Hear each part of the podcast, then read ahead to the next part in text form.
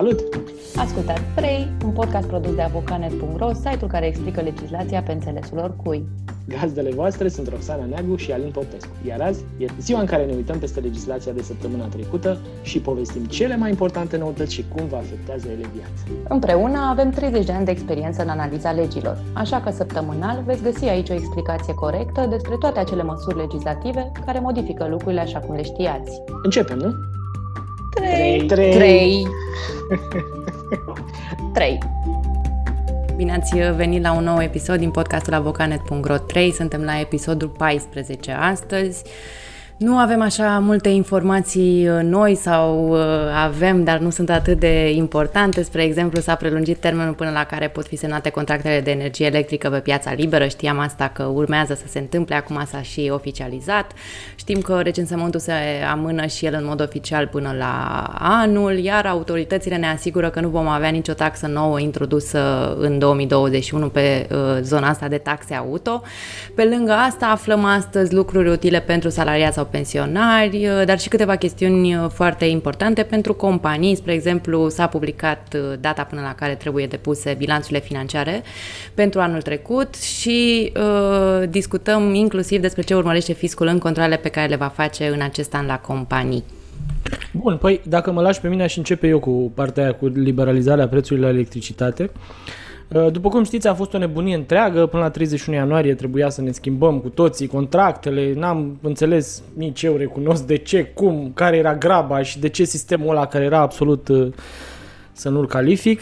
Uh, uite că se schimbă puțin lucrurile, nu se schimbă foarte tare pentru că în loc să se schimbe sistemul mai degrabă se amână termenul.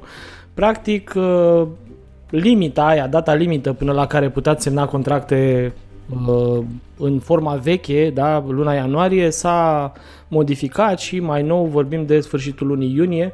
Printr-un ordin apărut azi monitor oficial, uh, Autoritatea Națională de Reglementare în Energie, cred că vine ANRE, uh, a prelungit termenul propus inițial în care consumatorii casnici pot semna un nou contract de furnizare de electricitate. Practic, Uh, acest uh, ordin prevede prelungirea cu 5 luni a acestui termen până la care pot fi încheiate contractele.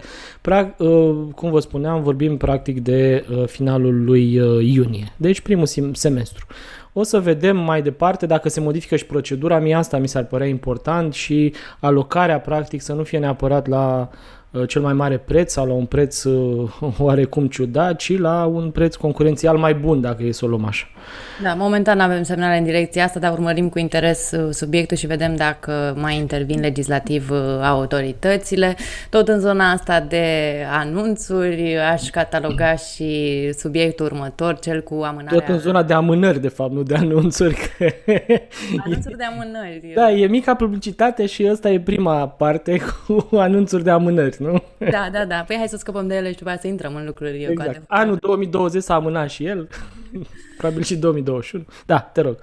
Uh, recensământul populației și locuințelor va fi amânat uh, pentru anul viitor. Uh, ca idee, el trebuia să aibă loc anul acesta, însă din cauza pandemiei și a tuturor restricțiilor s-a decis în mod oficial decalarea procedurilor.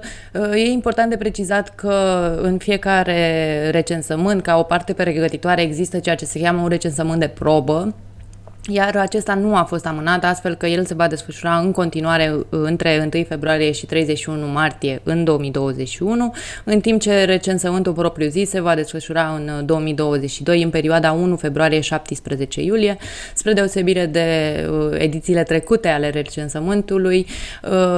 Anul viitor vom putea să ne recenzăm și online, v-am mai povestit despre chestiunea asta, cu siguranță o vom relua la momentul în care vor începe efectiv procedurile astea, așa că trecem mai departe ca să nu mai uh, lungim. Da, mai departe, nu foarte departe, trecem la coronavirus.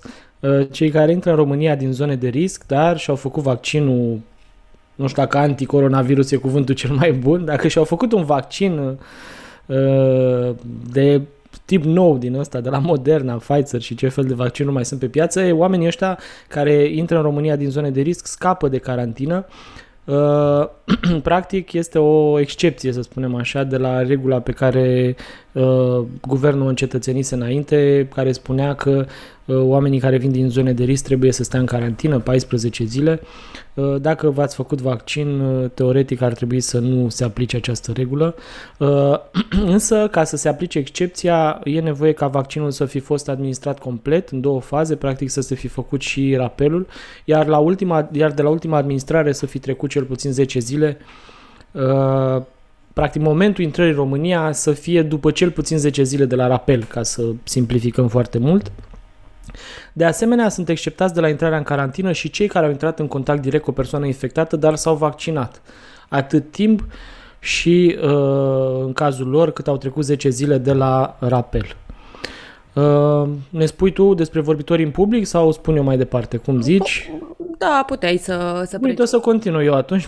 Vorbitorii în public, în spații interioare, nu mai sunt scotiți de portul măștii de protecție. Aici recunosc că ar trebui să fie făcută o excepție. Vorbitorii în public, în spații interioare, dacă vorbesc singuri, cred că n-au nevoie de mască de protecție, cum vorbim noi fiecare în casa lui acum. Uh, dar... Uh, din... E o chestiune care vizează mai degrabă evenimentele sau, eu știu, cursurile. Și da, da, da. Dincolo de asta nu e o glumă. Ordinul Ministerului, uh, e un ordin comun al Ministerului Sănătății și Ministerului Afacerilor Interne care se aplică de vinerea trecută și care modifică lista excepțiilor de la portul măștii. Până acum era exceptată un astfel de caz, da? dacă erai vorbitor public la un eveniment, teoretic ai fi putut să vorbești fără mască, însă uh, de acum înainte, practic de vineri de când se aplică acest ordin comun, uh, vorbitorii în public în spații interioare nu mai sunt scutiți de purtarea măștii, chiar dacă respectă o distanță minimă de 3 metri între ei și alte persoane, iar în încăpere se află mai mult de 16 persoane. Și ce mai trebuie precizat, pentru că tot vorbim de ideea asta, uh, și e în aceeași, în, același, în aceeași zonă să spunem așa, doar medicul de, familie, de medicina muncii poate scuti o persoană de purtare a măștii faciale, practic nu medicul de familie, ci medicul de medicina muncii. Regulile momentului stabilesc purtarea obligatorie a măștii de protecție în toate spațiile, fie ele deschise sau închise, dar și excepții de la această obligație. Una dintre excepții este aceea în care persoana suferă de anumite boli ce nu îi permit oxigenarea corectă, foarte puține boli de altfel de genul ăsta, Uh, însă, dacă vă încadrați în acest caz excepțional, adeverința prin care se demonstrează existența unor afecțiuni trebuie emisă, așa cum apare în legislație, de către medicul de medicina muncii, nu de către cel de familie. Uh, toate situațiile în care portul uh, măștii nu este obligatoriu au fost confirmate ca urmare a unor solicitări făcute de redacția noastră de către reprezentanții Ministerului Sănătății și a Eurofin Consult și o să vedeți, vă pot uh, cita acum câteva dintre ele. Există mai multe astfel de situații, dar uh, uh, e bine să le știți. Deci pe lângă faptul că ați putea avea tot felul de afecțiuni care să vă împiedice să purtați mască, mai există, spre exemplu, alte excepții Uh, dar în funcție de evaluarea riscului efectuată de medicul de medicina muncii al unității, uh, o excepție când angajatul este singur în birou, o altă excepție când persoana desfășoară activități fizice intense și sau în condiții de muncă solicitante, când în cazul prezentatorilor TV și al invitațiilor acestora cu condiția respectării distanței de 3 metri între persoane, în cazul vorbitorilor în public în spații interioare cu condiția respectării distanței de 3 metri între aceștia și alte persoane, doar în cazul în care nu se află mai mult de 16 persoane incintă, copii cu vârsta mai mică de 5 ani și așa mai departe. Cred că putem să găsim mai multe astfel de cazuri. Te las pe tine, Roxana, să continui cu un alt subiect. Da, o să mergem mai departe pentru că în zona asta de salariați, după cum am observat, așa există un interes foarte mare în zona banilor netaxabili pentru telemuncă, acei 400 de lei pe care îi pot primi angajații de la uh, firmele unde sunt, uh, unde lucrează. Ei bine, uh, ar trebui să știți clarificarea asta că acești bani netaxabili pentru telemuncă nu pot fi dați în cazul în care salariatul are clauză de muncă la domiciliu. Practic, banii pot fi acordați exclusiv pentru activități uh, de telemuncă, deși pot părea uh, același lucru la un anumit nivel, ele nu reprezintă ambele același tip de, de muncă.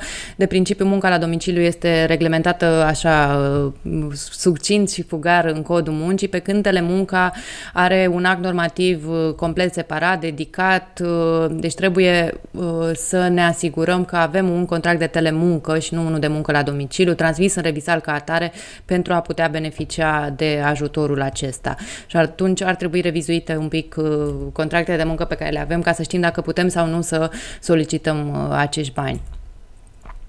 Hai să mergem mai uh, Din acest an, cadourile date de angajator de 1 iunie vor fi scutite de taxe doar dacă sunt dedicate copiilor angajaților.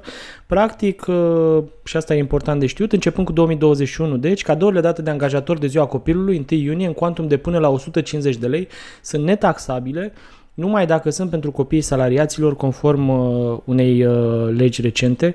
Până acum, cadourile uh, date copiilor în acest uh, context erau uh, netaxabile chiar dacă erau acordate atât salariaților cât și copiilor acestora. Practic, se scot salariații din ecuație ca să vorbim uh, mai simplu. Țineți minte că lucrul ăsta e important. Uh, nu mai acordați sau puteți să acordați, uh, evident, cadouri salariaților, însă uh, nu vor mai beneficia de această... Uh, de acest regim fiscal mai... Regim uh, fiscal, da, da, permisiv, avantajos. așa, avantajos, da. Bun, uh, o să merg eu mai departe. Am inventariat pentru că am văzut că e un interes foarte mare pentru genul ăsta de materiale. Am inventariat în redacție uh, cele 8 drepturi pe care angajații le-au câștigat în uh, anul 2020. Noi am mai vorbit despre ele la momentul respectiv, de fiecare dată când a apărut apărut oricare dintre acestea, însă de data asta le-am, le-am structurat într-o singur, într-un singur material și aș putea să vă recit câteva lucruri uh, de aici. Uh, spre exemplu, în zona de zile libere, părinții au obținut, așa cum știți, dreptul de a sta acasă cu copiii mm, zile libere plătite de angajator atunci când se suspendă cursurile din anumite motive. Apoi, angajații de la stat care cumulează două funcții pot primi concediu de odihnă de la ambii angajatori. Înainte trebuia să uh, primim doar dintr-o singură parte. În plus, uh, s-a decis că din 2022 salariații feroviari vor avea dreptul la o zi liberă suplimentară. Apoi uh, s-au acordat mai mulți bani ca indemnizație de acordare pentru părinții adoptatori. Uh, nu mai detaliez subiectul, l-am, uh, l-am detaliat la momentul respectiv. Aș menționa doar că în prezent indemnizația era de 1700 de lei. Din martie 2021 aceasta va putea fi stabilită între 1700 și 8500 de lei. Apoi, am terminat cumva cu zilele libere și beneficiile de tipul acesta. O să trec la protecții suplimentare la locul de muncă câștigate și ele în 2020 uh, uh, și aici am inclus noi uh, stresul care poate fi considerat hărțuire morală la locul de muncă Apoi, uh, în timpul cercetării disciplinare, salariații pot fi asistați în fața angajatorului și de un expert în legislația muncii sau de un uh, mediator specializat în, uh, în domeniul acesta, dincolo de opțiunile care erau deja disponibile până acum, un avocat sau un reprezentant de sindicat. Practic, se extinde area persoanelor care pot fi alături de noi atunci când ne confruntăm cu astfel de proceduri. Apoi, a fost introdus în codul muncii acest mecanism de conciliere, un nou, o nouă procedură măsură pentru a rezolva la nivel intern neînțelegerile cu angajatorul, astfel încât să nu mai escaladeze lucrurile din start către instanță și poate găsim o formulă de a ne înțelege așa la nivel mai mic în interiorul companiei. Um, apoi au apărut uh, tot felul de reguli noi privind detașarea salariaților în afara granițelor, Vă amintiți poate că vorbeam în vara anului trecut uh, că angajații care sunt uh, detașați în uh, țări membre ale Uniunii Europene vor trebui să primească de la angajatori toate sporurile, indemnizațiile sau bonusurile suplimentare față de salariu minim din țara respectivă. Practic, ei vor trebui să fie plătiți la fel ca orice alt salariat care lucrează în țara respectivă. Ar mai fi depunctat așa uh, în trecere că părinții vor, uh, ar putea cere bani de la autorități pentru serviciile unei bune mm, premisa este totuși uh, destul de, să zicem, nu face neapărat, nu face neapărat facilitatea asta aplicabilă pentru că uh, primăriile ar trebui să aloce bani pentru chestiunea asta. Nu știm în ce măsură ele vor și face lucrul ăsta. Uh, valoarea etichetelor culturale s-a dublat în 2020 și mai sunt câteva alte noutăți. Vă invit să, să le citiți pe toate pe avocanet.ro, acolo unde sunt detaliate mult mai, mult mai bine. Ok, tot despre un subiect de genul ăsta, dar uh, uh, și detaliat la fel de bine vorbesc și eu acum, deducerea personală 2021, uh, în 2021, în ce condiții pot salariații să beneficieze de ea. Uh, ca idee, cu siguranță, cei puțin oamenii care sunt angajați au, adus, au, ajuns, au auzit de conceptul de deducere personală. Uh, haideți să vedem ce înseamnă chestia asta și ce importanță are. Deducerea personală este acordată potrivit codului fiscal celor care au persoane în întreținere și venituri relativ mici, reprezentând o sumă cu care se micșorează baza impozabilă pentru veniturile salariale, pentru ca în final salariatul să nu mai plătească așa de uh, mulți bani la stat. Practic, nu știu, dacă aveți uh, un impozit de plătit, haideți să ne înțelegem că din acel impozit se scoate o anumită sumă de bani tocmai pentru că beneficiați de o astfel de deducere personală. Cât de mare e deducerea asta personală? Aici sunt niște uh, lucruri de spus. Uh, salariații care au un venit lunar brut de până la 1950 de lei inclusiv pot beneficia de o deducere personală de la 510 până la 1310 lei, în funcție de câte persoane are în întreținere acel salariat. Practic, dacă nu are pe nimeni întreținere, reducerea este 510 lei, deducerea e de 510 lei, 670 de lei dacă are o persoană în întreținere și ajunge până la 1310 lei dacă are 4 sau mai multe persoane în întreținere. Deduceri personale se pot acorda și celor care au venituri brute de la 1951 de lei în sus, dar doar până la 3600 de lei venituri. Cei care câștigă mai mult de atât nu beneficiază de reduceri. Vorbim de sume brute, da? 3600 de lei e o sumă brută. Uh, ce mai trebuie spus este faptul că uh, persoanele care pot fi luate în întreținere uh, pot să fie, spre exemplu, soțul, soția contribuabilului, copiii acestuia, precum și alți membri de familie până la gradul al doilea inclusiv, și nu este necesar să existe un domiciliu comun cu cel aflat în întreținere nu pot fi luați în întreținere dacă au venituri, acești oameni, de peste 510 lei lunar. Cu alte cuvinte, dacă, uh, eu știu, soțul pe care în mod normal ați vrea să-l luați în întreținere sau, sau soția are venituri de 520 de lei lunar, din păcate pentru el sau pentru ea nu poate fi luată în întreținere pentru că acea sumă depășește plafonul ăsta de 510 lei uh, lunar. Fac excepție însă pensiile de urmași care pot fi mai mari de atât, fără a afecta deducerea precum și alte câteva categorii de venituri acceptabile, cum ar fi bursele școlare sau universitare, spre exemplu. Uh, oricum ar fi, copiii sub 18 ani sunt considerați întotdeauna întreținuți, iar deducerea se poate acorda fiecăruia dintre părinți potrivit normelor uh, codului fiscal. Ce mai este important e că trebuie depuse anumite documente la angajator. Cu alte cuvinte, uh, avantajul pentru, solic- pentru salariat, să spunem așa, e că salariatul în sine nu trebuie să se deplaseze pe la autoritățile statului ca să obțină deducerea. Tot ce trebuie să facă el este să ducă o serie de uh, documente la angajator și se ocupă angajatorul. Uh, angajatorul practic trebuie să întrebe pe salariat dacă are persoane în întreținere sau nu. Este obligat să facă lucrul ăsta. Apoi, salariatul trebuie să dea o declarație pe proprie răspundere care să cuprindă informații personale și date de identificare ale persoanelor aflate în întreținere.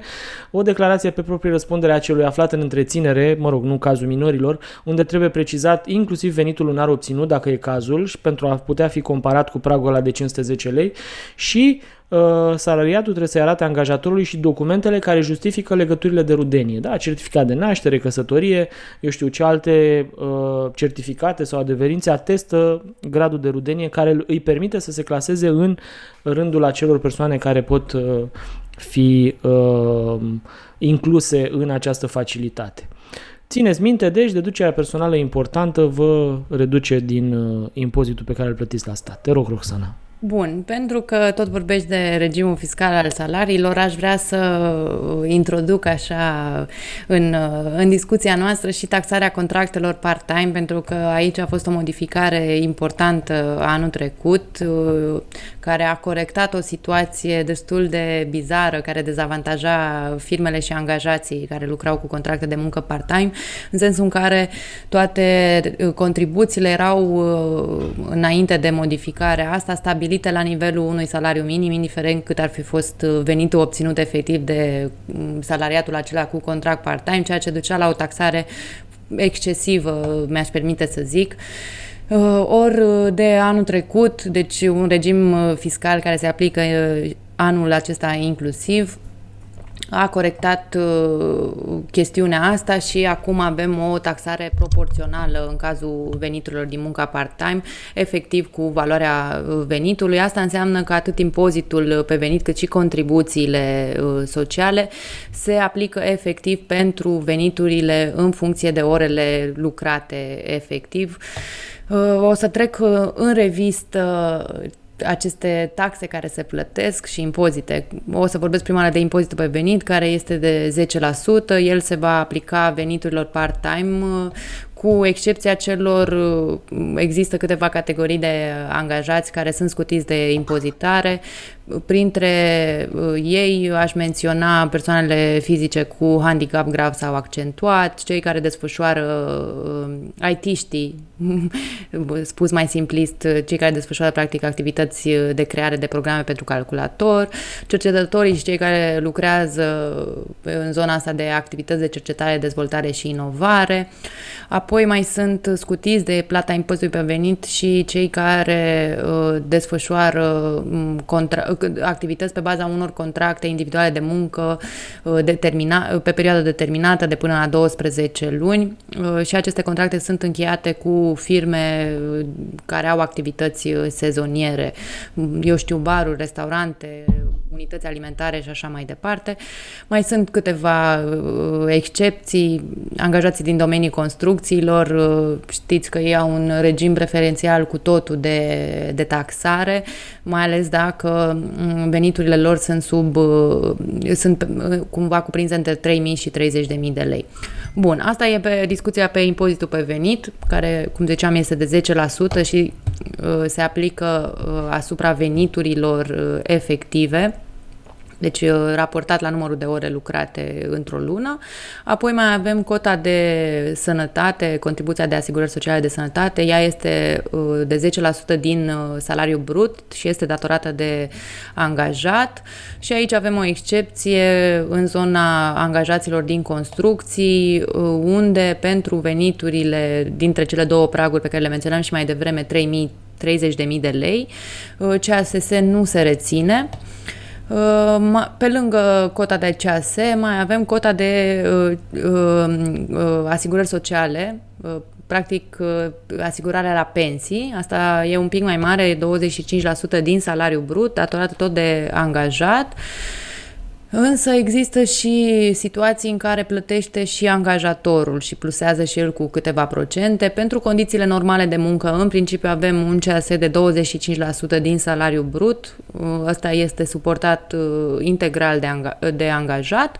În cazul în care salariatul respectiv uh, realizează activități în condiții deosebite de muncă, Uh, pe lângă cei 25% pe care îi plătește angajatul, mai intervine o cotă suplimentară de 4% pe care o achită angajatorul, la fel și în cazul condițiilor speciale de muncă, uh, tot suplimentar față de cei 25% pe care îi, plătesc, îi plătește salariatul, se adaugă un 8% plătit efectiv de, de firmă.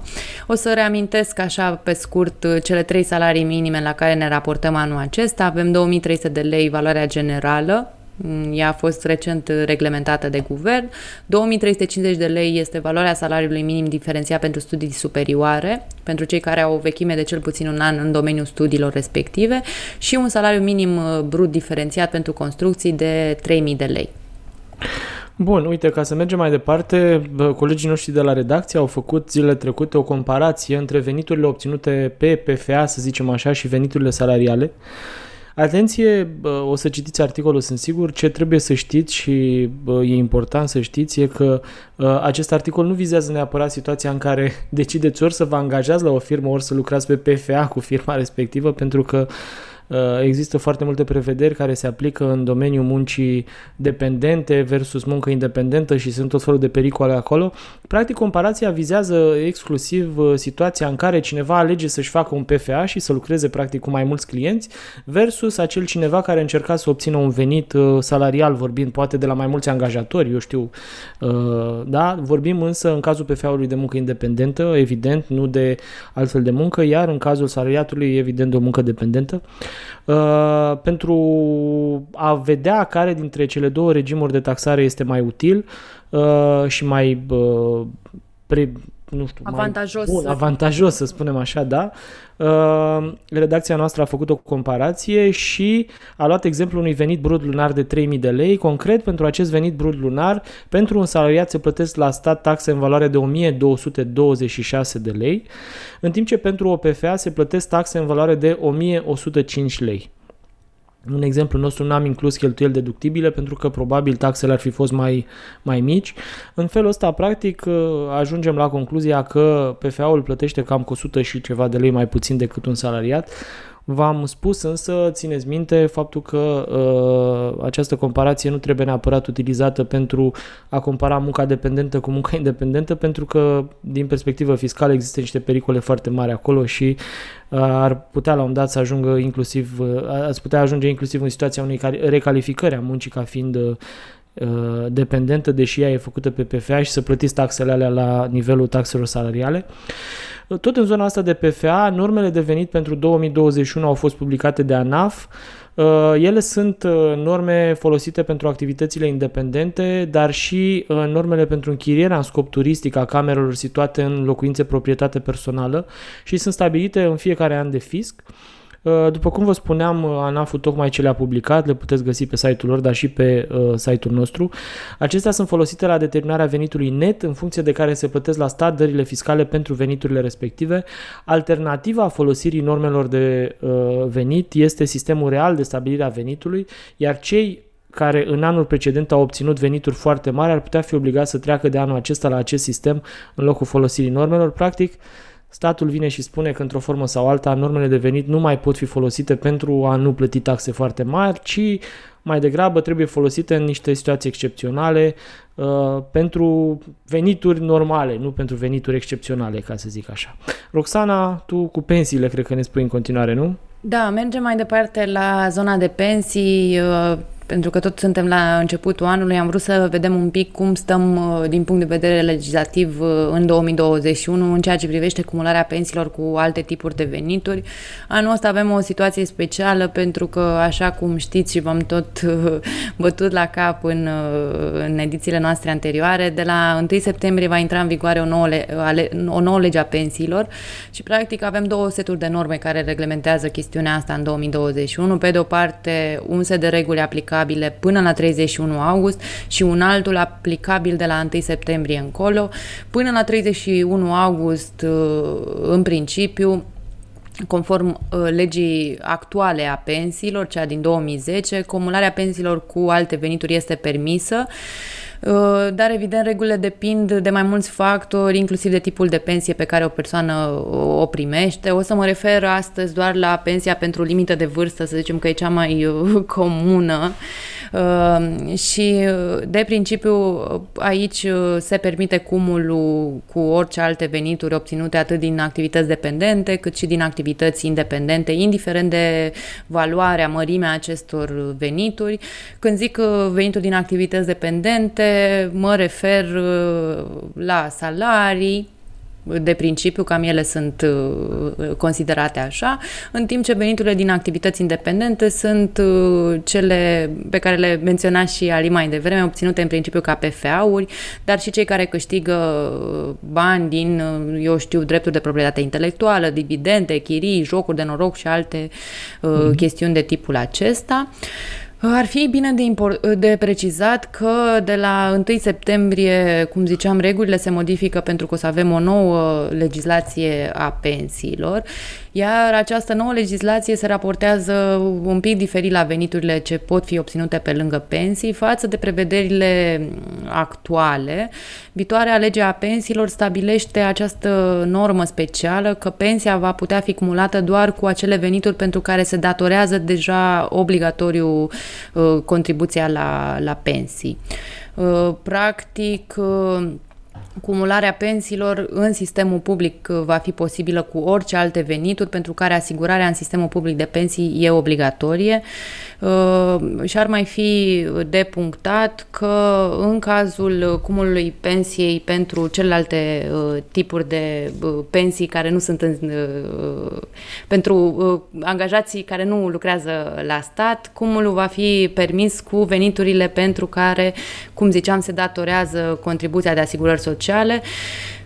Și aici ar intra veniturile din salarii sau asimilate salariile, salariilor, venituri din activități independente, venituri din drepturi de proprietate intelectuală și așa mai departe, pentru că pentru acestea se datorează aproape întotdeauna CAS, însă e bine tot timpul să verificăm și plafoanele, pentru că pentru multe dintre aceste tipuri de venituri, uh, obligația de a plăti CAS intervine de la un prag de venituri uh, în sus. E un articol mai tehnic, vă invit uh, pe avocanet.ro să, să-l citiți cu atenție atenție ca să nu pierd eu din vedere anumite nuanțări care schimbă cumva cu totul înțelegerea lucrurilor. Bun, uh, tot în zona asta de pensii, eu trebuie să vă vorbesc, sau a ajuns rândul meu să vă vorbesc despre vechime muncă 2021. Apropo, dacă vi se pare că ne bulbuim mai mult decât de obicei, să știți că suntem așa într-un maraton de înregistrări și evenimente. Azi a început conferința sau o serie de conferințe, că până la urmă sunt 8 evenimente în 8 zile uh, pe care încercăm să le moderăm amândoi cât de bine putem și uh, le mulțumim sutelor de participanți care intră zilnic la acele conferințe, însă e destul de complicat să uh, moderezi astfel de evenimente, motiv pentru care la podcastul ăsta s-ar putea să ne mai bulbuim din când în când, dar ne înțelegeți că doar ne cunoaștem de ceva vreme. Uh, cum vă spuneam, vechimea muncă e o chestie interesantă pentru că e una dintre cele două condiții importante care duc la obținerea unei pensii, cealaltă este vârsta minimă uh, de la care se poate obține pensia respectivă. Uh, ce vreau să vă povestesc acum e că există concedii care sunt considerate vechime pentru stabilirea pensiei și o să vedeți că o bună parte din concediile uh, existente în momentul ăsta în legislație dau automat dreptul la recunoașterea vechimii muncă pe perioada acelui concediu.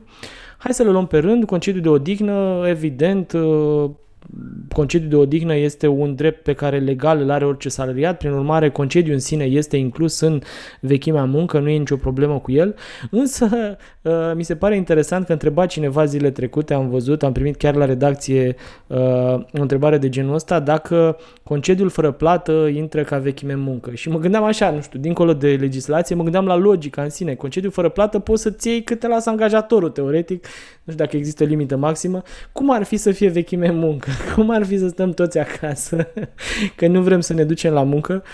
Până la urmă, concediu fără plată asta înseamnă, chiar dacă în spatele lui poate există un alt motiv, dar uh, legal vorbind asta înseamnă, cum ar fi să avem uh, totuși vechime recunoscută pe perioada acelui concediu? E evident uh, că nu se poate. La fel, absențele nemotivate, nici ele nu pot fi incluse în această categorie care include recunoașterea vechimii muncă. Concediu pentru incapacitate de muncă e un concediu special pentru că vorbim practic de uh, incapacitate de muncă datorată producerii unui accident de muncă sau boală profesională. E, acest concediu, care se poate obține pe perioadă de maxim 183 de zile, în intervalul unui an, socotită din prima zi de concediu medical, mă rog, aici sunt niște norme speciale. Uh, acest concediu pentru incapacitate de muncă este și el inclus în vechimea în muncă. La fel, există o serie de concedii care vizează părinții, Uh, cum ar fi concediu de risc maternal, care se acordă gravidelor, femeilor care au născut recent și celor care alăptează, atunci când la locul de muncă există riscuri pentru securitatea, sănătatea lor. Uh, concediu de maternitate, și asta am tot vorbit uh, zilele trecute de el, concediu paternal, concediul de creștere a copilului, concediu de acomodare, cel care se adoptă, adopta, cel care se uh, dă adoptatorilor, Uh, toate aceste concedii uh, sunt uh, incluse în vechimea muncă și, eu știu, peste câți ani ajungeți să ieșiți la pensie, trebuie să știți că perioada petrecută în aceste concedii se va recunoaște și ea ca vechime muncă și vă va ajuta să vă obțineți pensia mult dorită.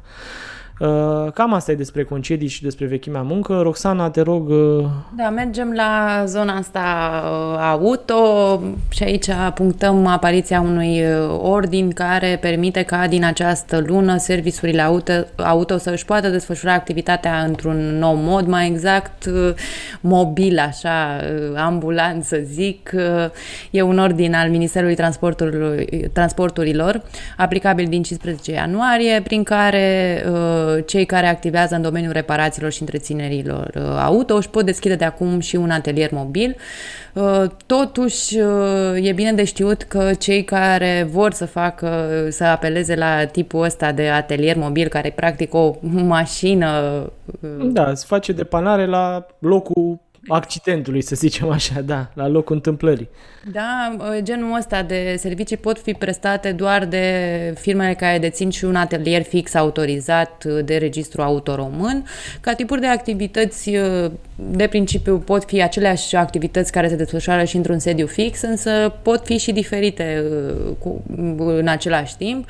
Cu alte cuvinte, să zicem că un serviciu se ocupă acum doar de reparații mecanice, ori după înființarea unui atelier mobil va putea face, de exemplu, și activități de vulcanizare a roților sau de, eu știu, schimbare, echilibrare roți și alte lucruri de, de felul ăsta. Mi s-a părut uh, important de punctat uh, chestiunea asta și uite, pentru că tot vorbim de mm, zona asta auto-alin, uh, Aș menționa și declarația asta a Ministrului Mediului, care ne-a asigurat că în acest an nu va fi introdusă niciun fel de uh, taxă auto. Știu că mereu începem anul întrebându-ne dacă ăsta va fi anul în care se va introduce din nou uh, taxa auto, taxa pe mediu și toate denumirile pe care le-a avut uh, acest...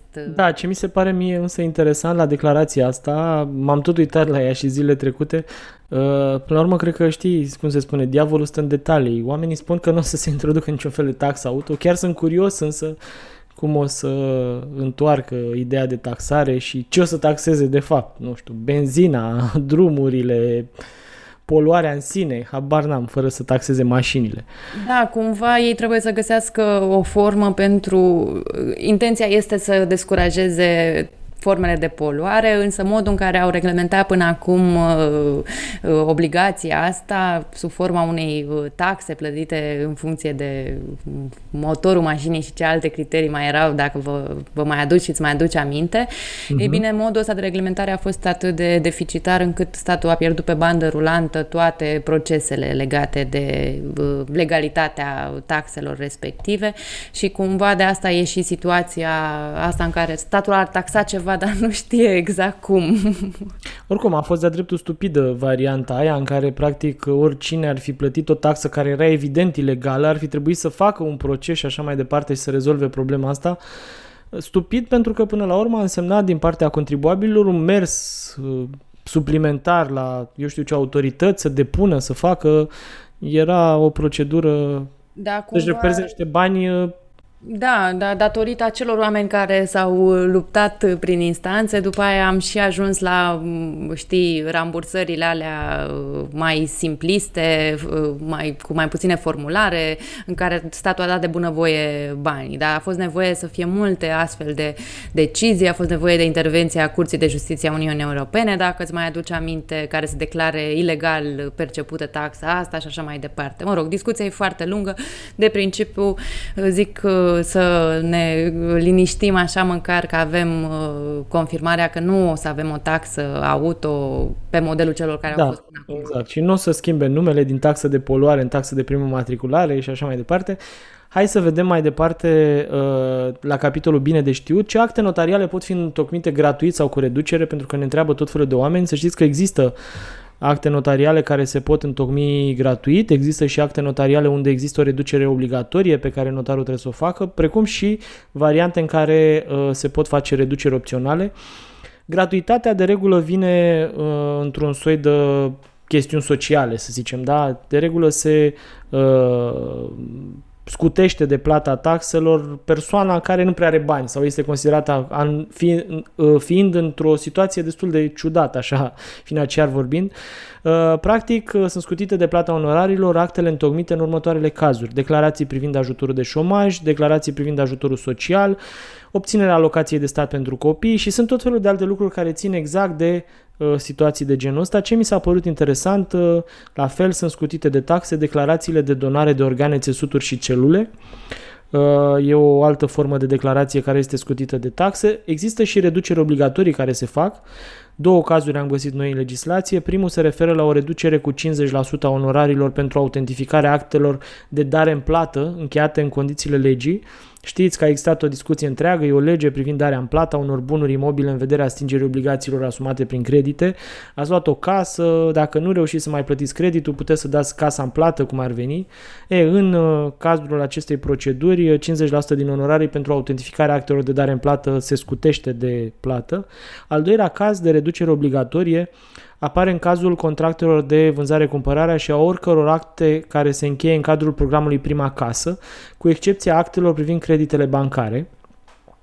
Mă rog, și aici sunt niște condiții, dar în cazul ăsta vorbim de o reducere a onorarului cu 30%.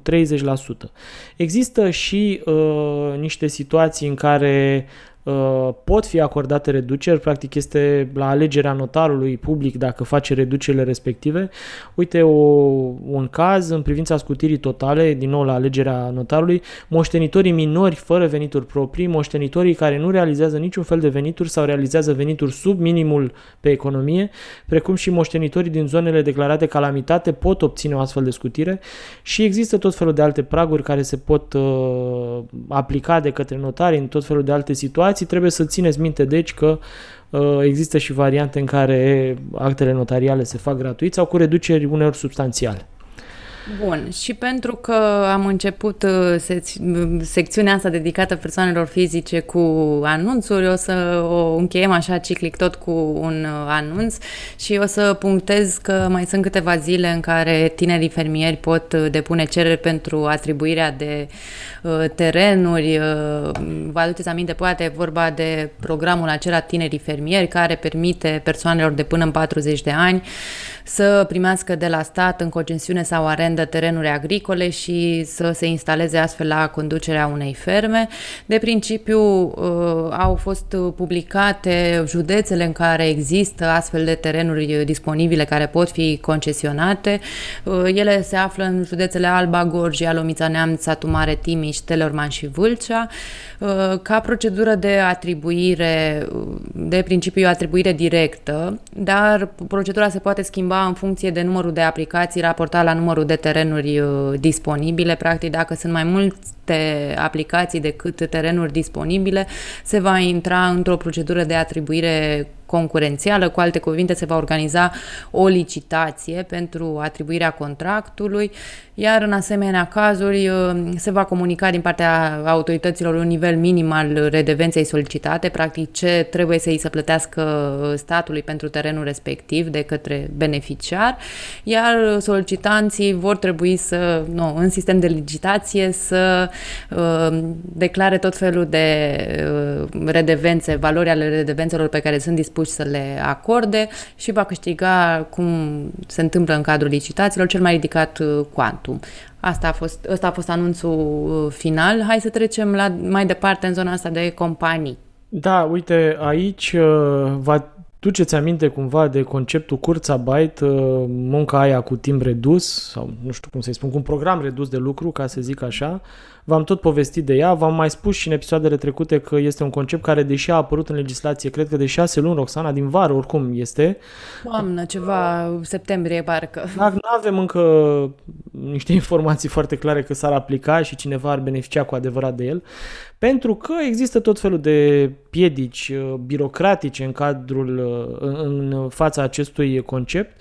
Simplist așa, mecanismul înseamnă decontarea unei indemnizații pentru salariații cu timp timp de muncă redus, vorbim de o indemnizație de 75% din diferența între salariul de bază brut lunar uh, și salariul de bază aferent orelor de muncă efectiv prestate ca urmare a reducerii de muncă. Principiul următor, angajatorul plătește tot salariul, adică și valoarea acestei indemnizații și apoi așteaptă decontarea de la stat. Problema reală e că pentru a primi această decontare de la stat, ca să zic așa, uh, ar fi trebuit să depună tot felul de declarații la stat. Uite că în sfârșit s-au uh, adoptat declarațiile astea și au apărut și formularele în spațiu public. Sunt niște formulare inteligente uh, mă rog, cât de inteligente pot fi ele făcute în vremurile noastre, uh, adică nu au inteligență proprie, au inteligența celor care le-au făcut, cu uneori mai multă, alteori mai puțină. Practic au apărut în spațiu public cererea de decontare, declarația pe proprie răspundere, lista salariaților cu timpul de muncă redus, Uh, sunt niște formulare PDF și trebuie să știți că pentru o bună funcționalitate a acestor formulare, uh, agenția vă recomandă să nu utilizați browserul pentru deschidere, ci să utilizați aplicații dedicate, cum ar fi Adobe Reader. Uh, trebuie să știți deci, că au apărut noile formulare, teoretic s-au mai făcut niște pași în direcția operaționalizării acestui program. Acum că banii vor fi primiți sau nu e o altă discuție pentru că uh, e necesar ca bugetul de stat pe 2021 să fie aprobat pentru a permite alocările suficiente de bani pentru Kurzarbeit. Cum spuneam, niște pași s-au făcut, mai sunt niște pași, trebuie să vedem exact când o să ajungem la ei. În viața asta sau în cea de apoi. Când da. vom ajunge și fizic, nu doar scriptic, aici e discuția. Uh, o să merg mai departe cu uh, regulile pentru bilanțurile pe anul 2020, care au fost oficializate acum câteva zile. Practic avem termenele până la care companiile trebuie să se achite de această obligație de a-și depune situațiile financiare la Ministerul de Finanțe. Uh, aici nu sunt modificări față de anii trecuți, în sensul în care și în acest an companiile au 150 de zile să facă raportările astea, 150 de zile calculate de la sfârșitul exercițiului financiar anterior, deci de la 31 decembrie. Am calculat, a 150-a zi ar fi 30 mai, însă aceasta va fi o zi de duminică, astfel că termenul se mută automat în data de 31 mai 2021, când va fi într-o zi de luni lucrătoare.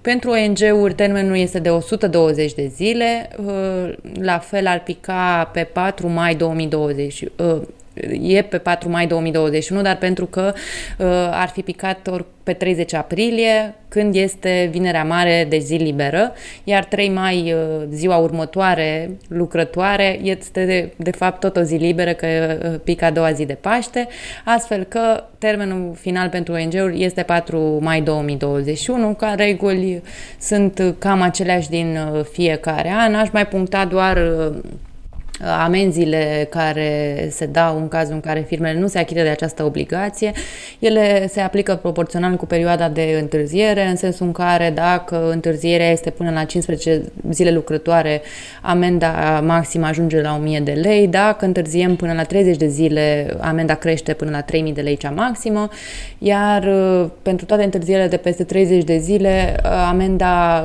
poate ajunge până la 4500 de lei. E foarte important să depunem aceste uh, raportări și pentru că dacă bilanțurile nu sunt depuse, iar uh, uh întârzierea depășește 60 de zile lucrătoare, legea societăților uh, permite, inclusiv Registrului Comerțului și tuturor persoanelor interesate, să ceară tribunalului dizolvarea companiei. Deci, inclusiv, eu știu, Ministerul de Finanțe sau ANAF-ul poate face oricând o solicitare de tipul ăsta. Nu s-a întâmplat până acum, însă am vrut să punctez că există această sancțiune mai drastică. Da, uite, ca să mergem mai departe, povestea de care vă spun eu acum este exemplu evident al unuia dintre momentele alea în care lași copiii la o consolă cu multe butoane, să dea de ele și să vezi ce se întâmplă. Așa au făcut și parlamentarii noștri anul trecut, când au adoptat toate modificările alea la codul fiscal și ne-am trezit, printre altele, cu o prevedere legislativă care spune că uh, acele cheltuieli din tranzacțiile cu companii din Turcia și Australia nu mai sunt deductibile la impostul pe profit.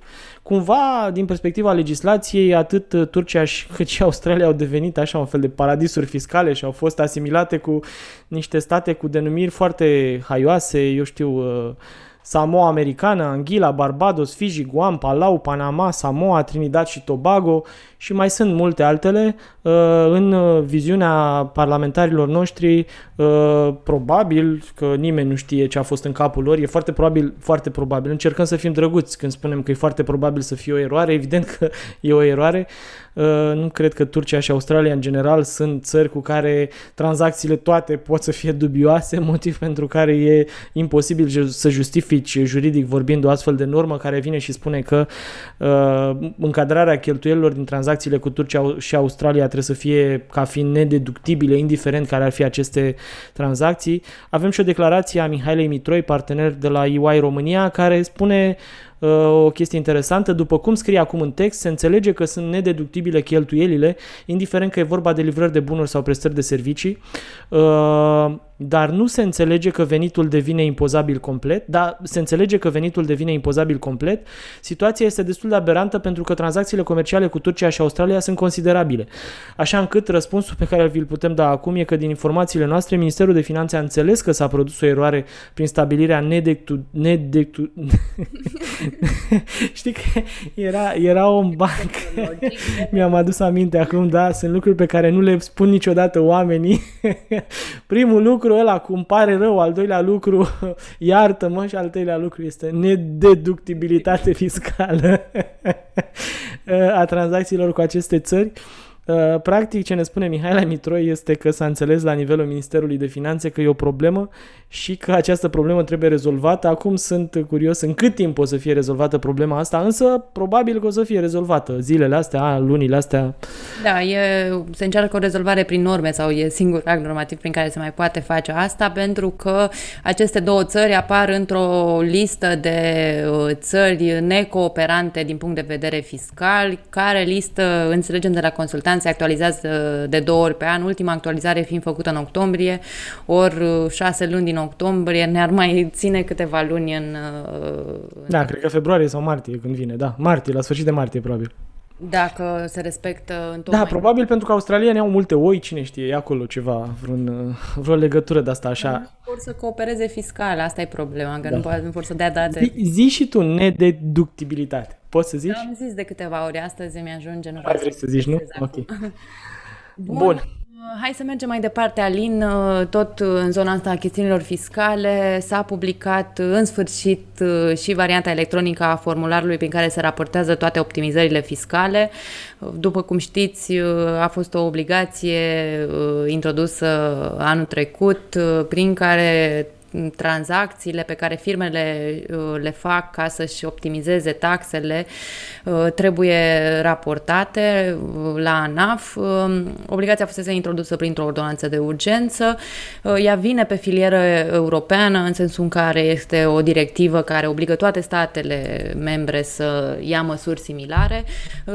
Rațiunea reglementării e nu, să prevină spălarea de bani și să combată terorismul și alte lucruri de tipul ăsta și practic acum avem și formularul prin care putem să facem ast- ă, acest lucru. Primul termen este la finalul acestei luni, când trebuie declarate ă, toate operațiunile, sau mă rog, toate optimizările fiscale realizate în ultimele șase luni, iar un alt termen este la finalul lunii februarie, când trebuie să declarăm ă, operațiunile din 2018 până, în, până la jumătatea anului 2020. Deci, practic, companiile au avut timp un pic să-și analizeze tranzacțiile și să vadă exact ce și cum trebuie uh, raportat. Ar mai fi de menționat tot aici că ANAF a publicat zilele trecute un ghid oficial pentru specialiști și companii care vizează această nouă obligație de raportare. El cuprinde și câteva exemple teoretice, concrete, legate de tranzacțiile care trebuie să fie declarate declarate la fisc. Din uh, opinia consultanților însă care au studiat cu atenție acest document al fiscului, reiese însă că uh, ghidul acesta, deși foarte așteptat, a lăsat uh, loc de multe nelămuriri și nu a venit uh, cu niște răspunsuri foarte clare uh, la chestiuni pe care consultanții le așteptau. Mai mult decât atât, uh, înțeleg că um, acest ghid vine și adaugă cumva la reglementarea inițială, deci practic practic stabilește niște chestiuni uh, suplimentare față de lege, ori e destul de bizar să facă asta pentru că ghidul este un document uh, informal mai degrabă, nu unul formal, nu e publicat uh, nicăieri în mod oficial, adică într-un monitor oficial sau să fie aprobat printr-un ordin sau lucruri de felul ăsta. Și atunci nu este clar în ce măsură el sau indicațiile pe care le dă ANAF acolo vor putea fi, eu știu, susținute și în cazul unei dispute fiscale mai, mai ample pe subiectul ăsta. Bun, uh, uite, pentru că probabil iar ne apropiem să facem un uh, episod de oră, mă gândeam să ne mai alegem câte un subiect fiecare și uh, sper să nu aleg subiectul pe care voiai să-l povestești tu mai departe.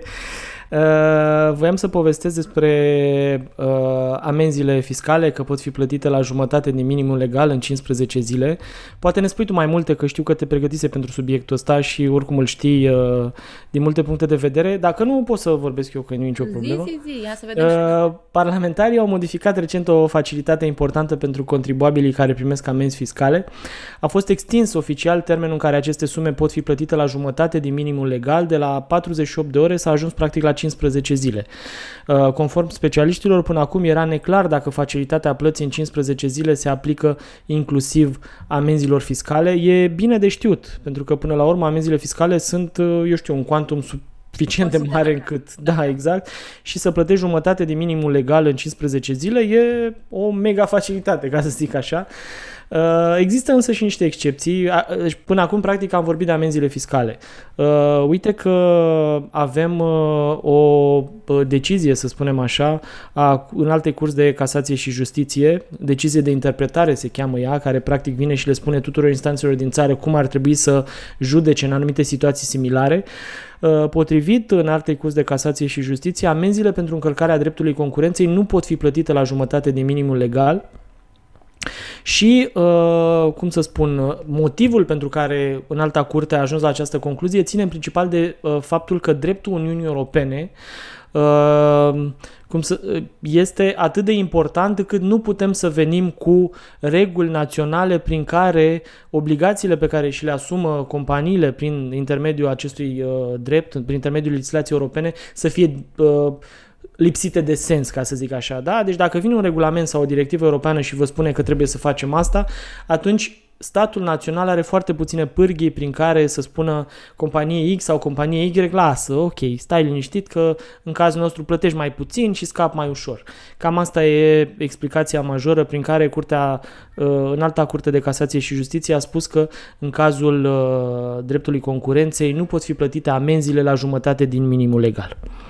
Bun, uh, pentru final o să-mi aleg așa să punctez două lucruri, cum faci. Exact, da, da, bine. Dacă mai aveam cinci subiecte, spuneai că ți alegi să punctezi cinci lucruri, nu? O să fac doar un singur anunț, că anul fiscal 2015 nu se mai prescrie da, de... Da, cu pestișorul auriu care vrea o mie de dorințe în plus, așa. Uh, deci anul fiscal 2015 nu se prescrie la 1 ianuarie, ci se prescrie la 11 septembrie. A fost așa o surpriză pentru noi toți uh, chestiunea asta. Se pare că au fost niște norme care au amânat anul trecut uh, chestiunea asta și a dus la niște prelungiri, astfel că reținem chestiunea asta. 2015 se prescrie abia în 11 septembrie și subiectul pe care voiam să, la care voiam de fapt să, să ajung este ăsta legat de controlele fiscale fiscale în 2021. Colegul nostru Alex Boiciuc a făcut uh, un compendiu așa de domenii pe care le vizează fiscul în, în acest an, uh, în, apropo de controlele și verificările pe care le efectuează la firme. O să enumăr câteva chestiuni uh, pe care le-a observat el din discuțiile cu consultanți, precum și din tot felul de alte rapoarte pe care le emite ANAF-ul legat de controlele pe care le face. Ei bine, pentru 2021 companiile ar trebui să se aștepte la verificări uh, ce țin de area uh, impozitului pe venit și a contribuțiilor sociale. Mai exact, inspectorii ANAF se vor concentra pe activitatea angajatorilor, atât cu privire la salariații români, cât și cu privire la cei străini. Cu alte cuvinte, uh, autoritățile fiscale încep să se intereseze mai des și de situația fiscală a celor detașați sau celor care muncesc în mai multe țări. Ar trebui să fim pregătiți pentru asta.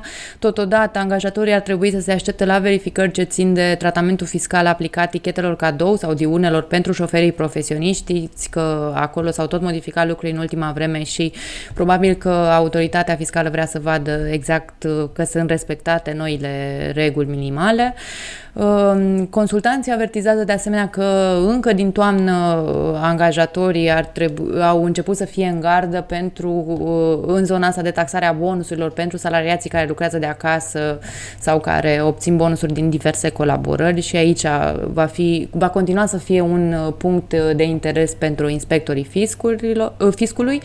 Apoi mai aș mai duce în zona prețurilor de transfer. Este un domeniu extrem, extrem de important în ultimii ani și continuă să suscite interesul uh, inspectorilor fiscali, deci uh, aici ar trebui să fim uh, la zi cu toate uh, raportările și să avem, să avem uh, certitudinea că am documentat acolo toate tranzacțiile importante pentru că zona de obligații fiscale impuse post-control aici poate atinge valori impresionante. Corecțiile aplicate de fisc pot fi de ordinul sutelor de mii de euro, ne ziceau consultanții anul trecut.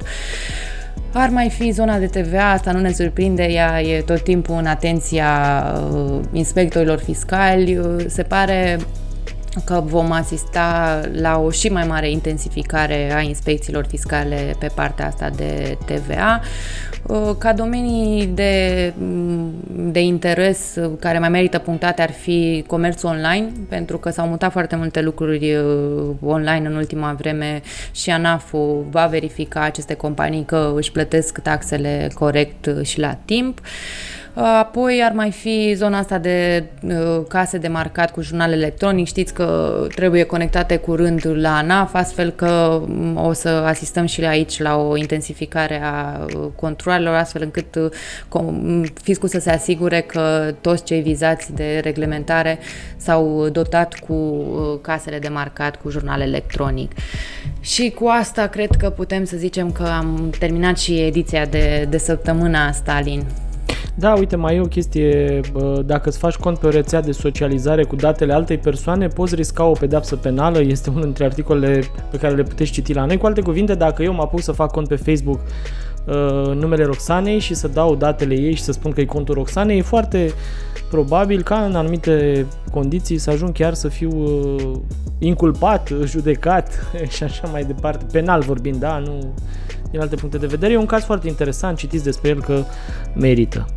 Da, cred că o să ne tot uh, confruntăm cu astfel de decizii. Uh, cred că acum e o decizie de la ICCJ, zic bine? sau? Da, este ca urmare a unui caz interesant de la Brașov, mă rog, e o discuție întreagă acolo. Uh, cam da, atât astăzi. Cam atât. Mulțumim mult că ne-ați ascultat, ne auzim săptămâna viitoare, tot marți și la fel de bâlbâiți ca astăzi. Ca să nu. Da, exact. La revedere. La revedere, o zi frumoasă. O zi frumoasă.